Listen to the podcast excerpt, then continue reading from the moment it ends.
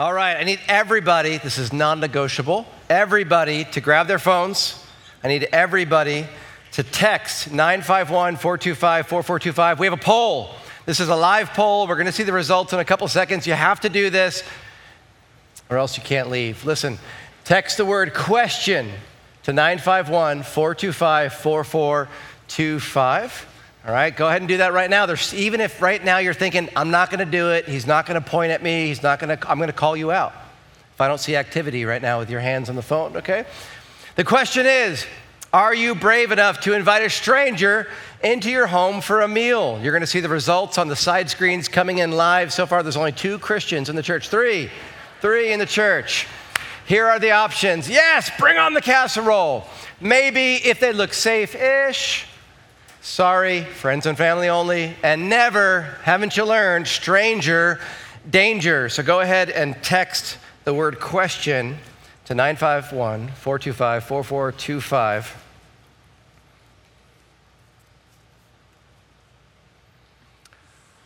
All right, got one hundred or so in. Let's see.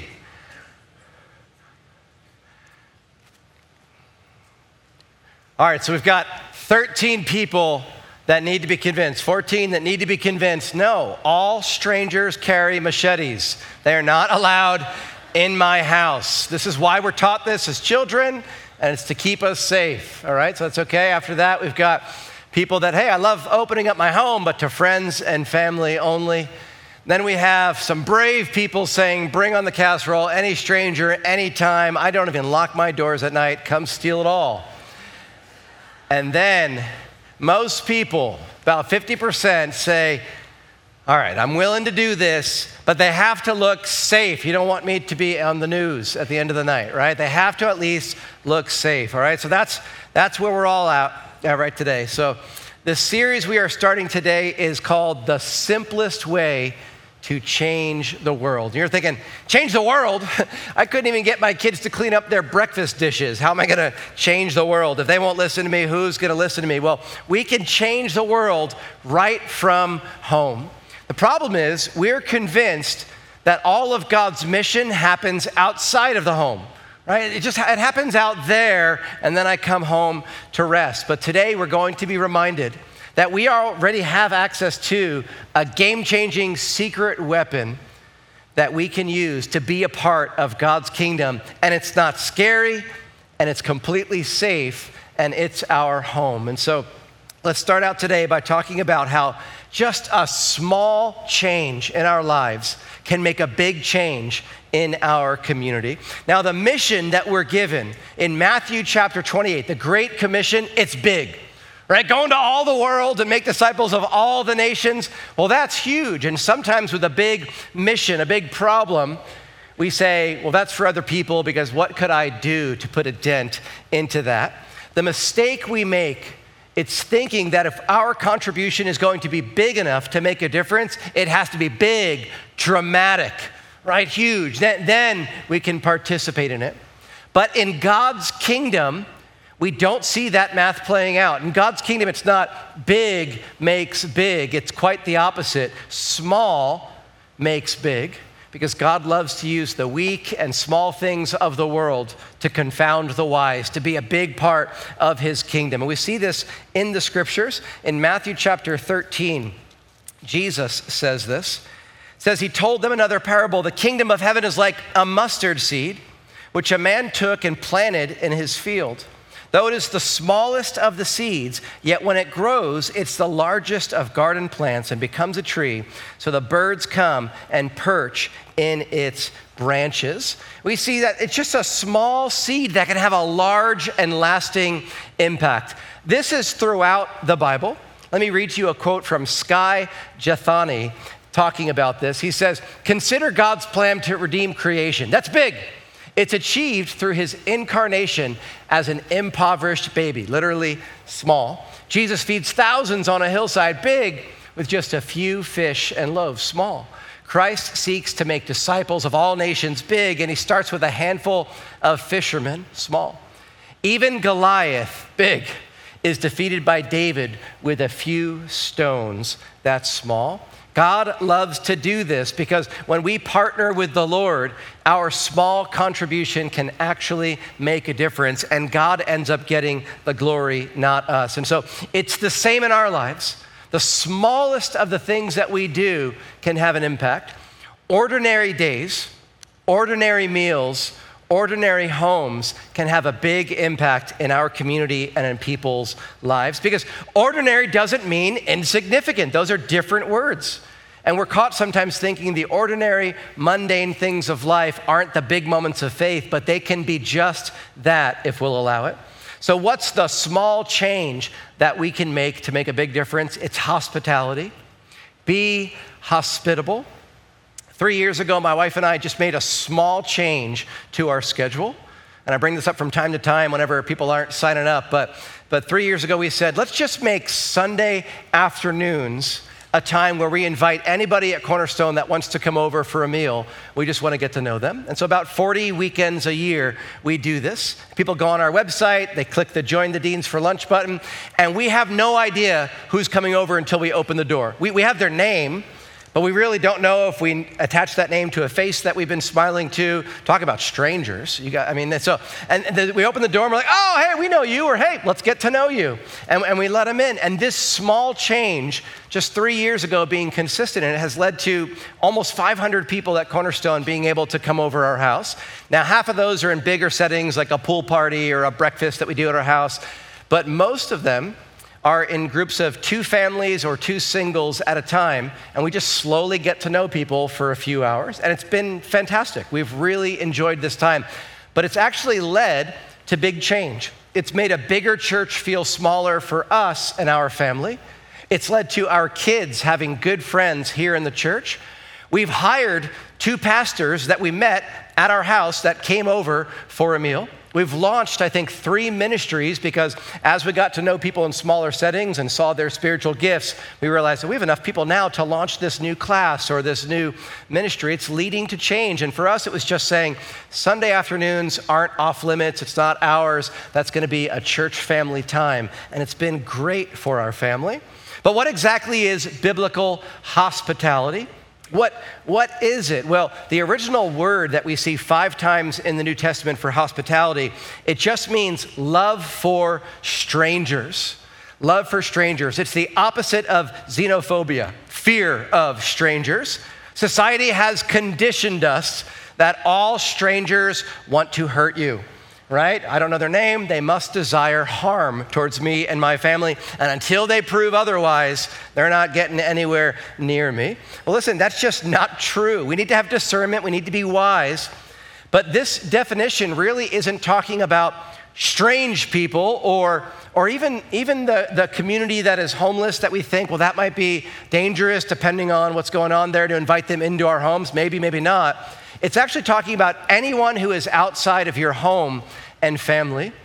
So the strangers that we are to love could be neighbors that we either know their names or we know their faces for years, and we see them and we wave on the way to the mailbox, but that's about it. We talk a little bit, but we haven't invited them into our homes and into our lives. And that's really what hospitality is, welcoming others into our homes and into our lives. Romans fifteen seven is a great verse to give us this heart, and it says this: welcome one another as Christ has welcomed you. And so it's not just welcome people into our lives, but we do that in the way that Christ has welcomed us. And keep in mind, we learn in the Gospels that Jesus didn't have a house. And yet, who's more hospitable than Jesus? I think we have thirty different accounts in the New Testament of Jesus having a meal with someone. And he was able to have hospitality even without a house. It's just a fundamental attitude towards human beings, right? When I, when I see other people, I'm not gonna automatically just try and make it, you know, you know, as comfortable as possible and just not talk to them and turn. Like, I, I know, I was conditioned in New Jersey in an elevator, you don't talk to other humans unless you want their wallet. You just don't do that. And so I get into an elevator and I smile enough so that I'm not the guy stealing the wallet, and then I'm ready if they try and steal my wallet. You know, people in Texas don't do that. They talk to other people. It's really odd. It's really weird. I was caught off guard by it. This guy really wants my wallet because he's talking to me. He's lulling me into complacency to get my wallet. No, they're just nicer. I wasn't conditioned for this in New Jersey. Henry Nouwen calls hospitality creating a space for a stranger to become a friend. That doesn't have to mean the stranger on the side of the road, but it could be the stranger in your neighborhood that you've been seeing for years, but haven't invited them in to your life. Hebrews thirteen, chapter two is our command. It says, don't forget to show hospitality to strangers, for by doing so, people have shown hospitality to angels without knowing it. We have one example in the Old Testament of Abraham showing hospitality to what looked like people, and it ended up being messengers from God, and so maybe it's referencing that.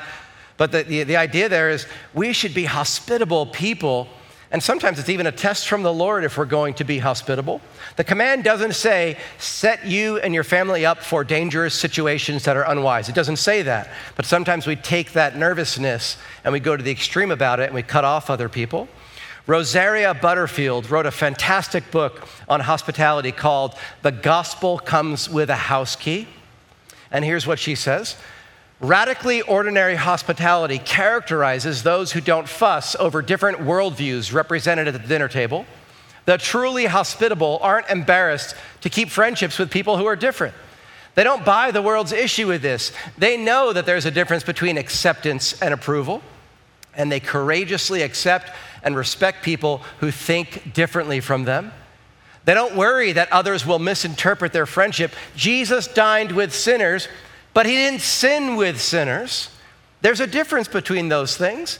And who cares if other people are gonna judge us when Jesus made it so obvious that we should be hanging out with those that are far from God that the religious leaders thought poorly of Jesus. I wanna be on the side of Jesus in this. And so this is an amazing thing. Her, her whole thesis basically in this book is that we wanna turn strangers into neighbors, and we wanna turn neighbors into the family of God. And we're not responsible whether or not someone chooses the Lord or not, but we create a space that is so safe for them that they know that they are loved, that they can ask some amazing spiritual questions to us. Now, God's hospitality towards us, it's revealed his love for us. The Bible is full of examples that God is hospitable to us. That's where it all starts with the Lord. Right after he created mankind, we see the hospitality and love of the Lord in Genesis chapter one, verse twenty-eight. It says, God blessed them and said to them, be fruitful and increase in number, fill the earth and subdue it, rule over the fish in the sea and the birds in the sky and over every living creature that moves on the ground. Then God said, I'm gonna give to you every seed-bearing plant on the face of the whole earth and every tree that has fruit and seed within it, this will be yours. God comes across as a gracious host in this passage. He creates human and then he gives them everything that they need to thrive and succeed in the world. He's like, it's all yours. This is a picture of, I know when people come over our house, if it were up to me, you would never get a drink of water, uh, a LaCroix or a soda, not because I'm being stingy or I like hoard water in my house. I just don't think about it. And then my sweet wife comes along and she goes, what would you like to drink? I'm like, yes, people will be thirsty for three hours if they don't have water. Good thinking, sweetie. And she's trying to get our kids to ask that question, and it's sweet when they do that and you can't understand what they're saying because they're whispering so much. But you know, it, it's, It's that attitude of the Italian grandmother, mangia, mangia, eat, eat, what do you need? What can I send you home with? I can't send you home empty-handed. That's how God is portrayed in this passage. And yet, right away in Genesis chapter three, Adam and Eve sinned and chose to reject the hospitality of God and instead started hiding from him. They used to walk with him, now they're hiding from God. So what did God do? He sought them out, even though they were undeserving and against him at that moment, and he covered their shame. But how is God going to continue to be hospitable if he can't dwell with evil? Well, immediately after their sin, we have the first messianic prophecy of this coming Messiah, Jesus, who is going to save the world, who's going to make everything right and enable a permanently good relationship with God for those that repent and believe. And in the meantime, the sacrificial system is set up temporarily to cover people's sin so we can continue to relate to our holy God.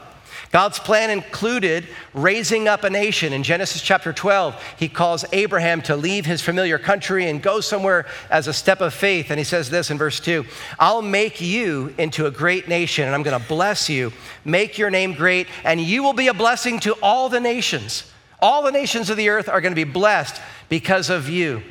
God's goal was to, to raise Israel up in such a way where they were so blessed, they would be a lighthouse to the rest of the world, and Israel's hospitality would, would reach the world as people came to God through them. They didn't, they didn't really do that very well, but God's ultimate plan still happens because the story culminates with the ultimate act of hospitality, God sending his own son to take our burdens, to take our sins, and make a right relationship for us with the Lord, for all who believe on him. We see this in Romans chapter five. It says, you see, at just the right time, when we were still powerless, Christ died for the ungodly. Very rarely will anyone die for a righteous person, though for a good person, someone might possibly dare to die. But God demonstrates his own love for us in this. While we were still sinners, Christ died for us. We didn't deserve it at all, and yet we received undeserving hospitality. And we have a relationship with God even right now. We're invited to have meals with God. We call it communion, as we remember the Lord and the relationship we have with him because of Jesus. We've got meals we have with the Lord now, and there's an ultimate meal that we have in the future. In Revelation nineteen nine, it's called the marriage supper of the Lamb. It's something we can all look forward to in heaven one day as we actually sit at a table with Jesus and each other and celebrate God's goodness together. And God did all of this so we could live eternally with him in his home. The end of the story for believers in Jesus is this. In Revelation twenty-one, it says, I saw the holy city, the new Jerusalem, coming down out of heaven from God, prepared as a bride, beautifully dressed for her husband. And I heard a loud voice from the throne saying, look, God's dwelling place is now among the people, and he will dwell with them, and they will be his people, and God himself will be with them and be their God. The Bible starts with God creating a home for humanity in a garden. And the Bible ends with God creating a home for believers in a city. God wants to dwell with us. God loves us. He wants to be with us. He wants us to have a good relationship with our Maker. He wants us there. He's doing, the Bible says everything that could be done, God is doing. He's initiating the relationship with us, even though we're undeserving. He's chasing after wayward sinners, and we would have no hope if it weren't for the persistence of God coming after us to show us his love and hospitality for us. So, so how do we respond to knowing that God is hospitable, and that's the only reason we're a part of his family? Well, we respond because our hospitality towards others reveals God's love for them. As we choose to embrace this idea of hospitality, it points other people, not to us, but to the love of God himself. And anytime we practice hospitality by welcoming people into our lives, we put flesh on the good news. We put flesh on the gospel. I think I shared this story, but just a, a week before uh, Valentine's Day, probably a day before Valentine's Day, I was taking the boys to C V S, and I was trying to really hype up, you know, let's go all out for your mom and your sister, and try and teach them, you know, kind of how to be a man in that regard of, of just being over the top, loving towards women. And as we're outside of C V S, some guy said, um, hey, do you have any cash? Do you got any money? And I did, uh, the truth is, is that I just never have cash, ever. I'd be happy if no one ever accepted cash ever again. I just never have cash. It's, it's like, it's, I'm all about Venmo, Cash App, and all those different things. And I said that, and as I turned, I realized I've just created a system where I will never give money to a homeless person ever again. And I understand the discernment you need to make sure the money doesn't go straight to alcohol and drugs and things like that. But I'm like, well, that doesn't seem right. So I turned back and said, listen, I don't have any cash, but I'm going into C V S. Why don't you grab a drink and a snack, and I'll buy it for you? He says, sure, Fo- follows us in. And and we go in, my, the boys and I, we go get our Valentine's Day stuff. To be honest, I almost left and I forgot about them. But thankfully I remembered and I stopped and I went over, and he he picked out a really good drink and some organic snacks, like really good, expensive organic snacks. And I was like, all right, well, I can feel good. This isn't like junk food. This is really good, healthy stuff. He's going for it. I said I would buy it. He's getting the creme de la creme right here. Good. And so I bought it for him, and I said, hey, I'm so glad you asked, and, and just what you know, God loves you, and God bless you. And he goes, yeah, God bless you. And I walk out, and immediately I turn to my children, and I start talking to them. Why did Daddy do that? And we talked about how, hey, when you guys are in the car, Daddy's not going to pick up a stranger and put them in the car for your own safety. But this was a safe situation where we could welcome people with the welcome of God himself. And they gave the typical pastor's kid answer. Yeah, yeah, we know, Dad. We know. We get it. Like, oh, yeah, I forgot, forgot your perfection. I don't need to speak to you ever again. All right, now I probably already forgot it all. Listen, when we are hospitable, we are physically communicating the entire story of God for people, that their sin has separated them from God and from other people, caused this separation, but that God isn't done with them, that God still loves them. When we welcome people into our homes, we're saying God loves you and God is not done with you. We present the message with our actions well before we ever get a chance to share the gospel with our words. And so I think in a very real way, when we open the door to non-Christians, it's as if God is opening a door for them, showing that he is welcoming. It doesn't matter what they've done. It doesn't matter if they're strange or if they're scared. God is saying, I welcome you. I love you. I have a plan for you. And as Christians practice this repeatedly, our community changes, changes entirely. The quote I read earlier of Rosaria Butterfield, Uh, she has one of the most amazing testimonies of her conversion that I've, uh, that I've ever read. She was living a life that was as far away from what you can imagine of someone who follows the Lord as it could be. She was a, a literature professor at a, at a university in Syracuse. She just got done writing an opinion piece for the newsletter, uh, bashing this Christian ministry, and a local pastor sent her a note in the mail and said, hey, I just... Just want you to know I really appreciate what you said, and I and I it helped me to understand your position. My wife and I would love to have you over for a meal. This lady is in the middle of writing a book, basically how Christians are the worst people ever. And she goes, oh, good, free research. I'll get some firsthand stories of how rotten Christians are. She comes into the home and receives the gift of hospitality in a way that is shocking. And she says, he forgot to do the two things that Christians always do. He broke the rules. He didn't share the gospel with me, and he didn't invite me to his church. Instead, I got a hug from him and his wife, and his wife gave me a kiss on the cheek. And they said, this was fun. We should do this again next week. And she did. And she felt like she wasn't a project or uh, something to be won, a victory to be had. She felt like maybe they really do want to be friends with me. And it was two years until she decided to go to his church. But almost weekly, she came into his home and she started saying, I gotta read the Bible if I'm gonna be writing a, a book on this. And, and her mind began to be changed because of the slow, loving hospitality of this godly couple that didn't do anything fancy. They had to have other people over at the same time because you only have so much capacity for hospitality. So she got to see how they related to other people. She asked them questions and she gave her life to the Lord. And now she, she writes these amazing Christian books like The Gospel Comes with a House Key. I mean, she put it all on the line and had to, had to share at her university publicly in front of all the students her newfound faith in Jesus, even though she knew that would come back against her at the liberal university she was at. But it was slow hospitality that changed her. With if anyone saw her leaving that home, they'd say, what are you doing eating with that sinner? But these people knew the heart of Jesus and said, of course I'm eating with anyone, of anyone who wants to come in my house, because God is a welcoming God, and it changed this woman's life, and it changes everything. If our church would commit to the simple change of being biblically hospitable for just for one year, our whole valley would change. It's a lot less nerve-wracking than, than going up to a stranger and handing them a, a gospel tract or a Bible or, or saying, hey, I want to invite you to church, but I don't know who you are. I don't know your story. It takes a lot more time to value people and get to know them. It's also a lot less scary. It doesn't have to be to the entire stranger that we reach out to. We know a lot of people that are really strangers in our lives that are craving relationships that we can reach out to. Here's the potentially scary truth about our role in representing God. When we don't practice hospitality, we don't tell the truth about God.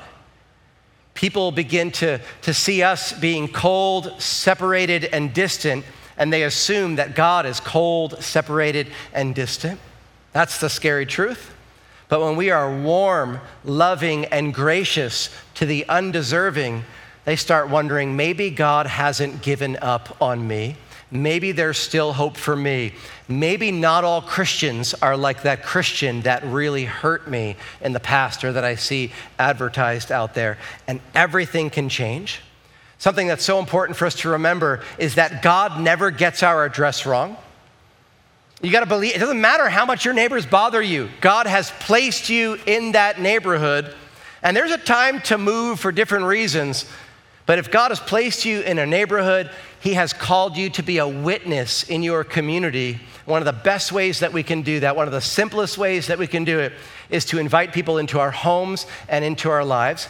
And just like Jesus didn't have a house, it doesn't have to happen in your house, although you're probably gonna be fine if it does. You can invite people out to a coffee shop. You can say, hey, let's meet at the park and get our, get our families together. You can linger a little bit longer at the mailbox and ask some great questions. And next week, we're gonna talk about how do you actually meet your neighbors, and the following week, what are the obstacles that, that we all think are the reasons why we can't do hospitality? We're gonna cover all of those things, but it's so important. My family and I have decided to add something called neighbor nights to our routine.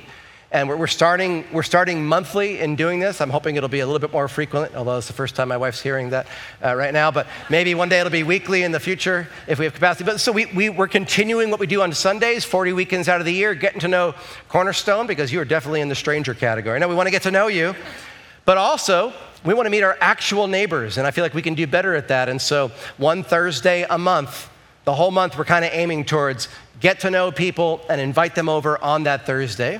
Now, we did that once out of the first two months out of the year, but hey, you didn't do a lot of your New Year's resolutions either in January, okay? But this Thursday would be our second one, and so we're hoping to be two out of three, and those are good good odds. But we had a sweet couple and their, and their child over this, pa- uh, this past month.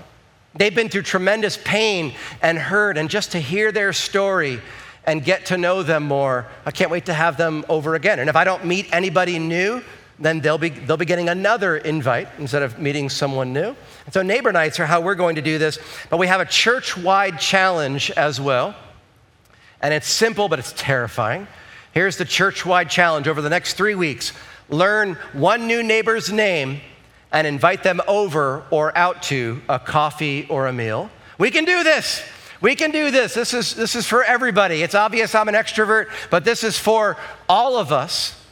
Hey, if you're, if you're an introvert, then make sure you balance the rest of your time so that you have those recharging moments so that you can reach out with biblical hospitality to those around you, because people are desperate for it, and it will be absolutely life-changing if we embrace this challenge. And we want to know about it, so text the word neighbor to our church number and let us know how it went. You'll also be taken to a new neighbor page on our website that gives little five-minute reads, Uh, has great book recommendations about hospitality, and, and free videos you can watch on Right Now Media all about hospitality, because this is so important. We want to make it a part of our culture here. And so, Father, would you help us to do this? It's uh, you've got to break down that idea in our mind that all strangers are dangerous. Uh, and maybe for some, their first step is, is inviting them out to coffee so they can leave safely and nobody knows where they live, Lord. But for others, it is inviting people into their home. And so, Holy Spirit, give us discernment to know who to talk to and who not to talk to in a moment. We always need your help and your guidance and protection, Lord. But help us to overcome any fears we have and look at the hospitality of God that has happened for thousands of years, and, and realize we are called to be hospitable. And we're gonna have some really different people over our homes and into our lives. And we're gonna learn to love them, not make them our project, to be patient, but to create a space where a stranger can become a friend. Help us to do that. In Jesus' name we pray, amen. We have a prayer team that would love to pray with you this morning. Please come forward for prayer if you need it, and we'll see you the next two weeks to finish this series. God bless.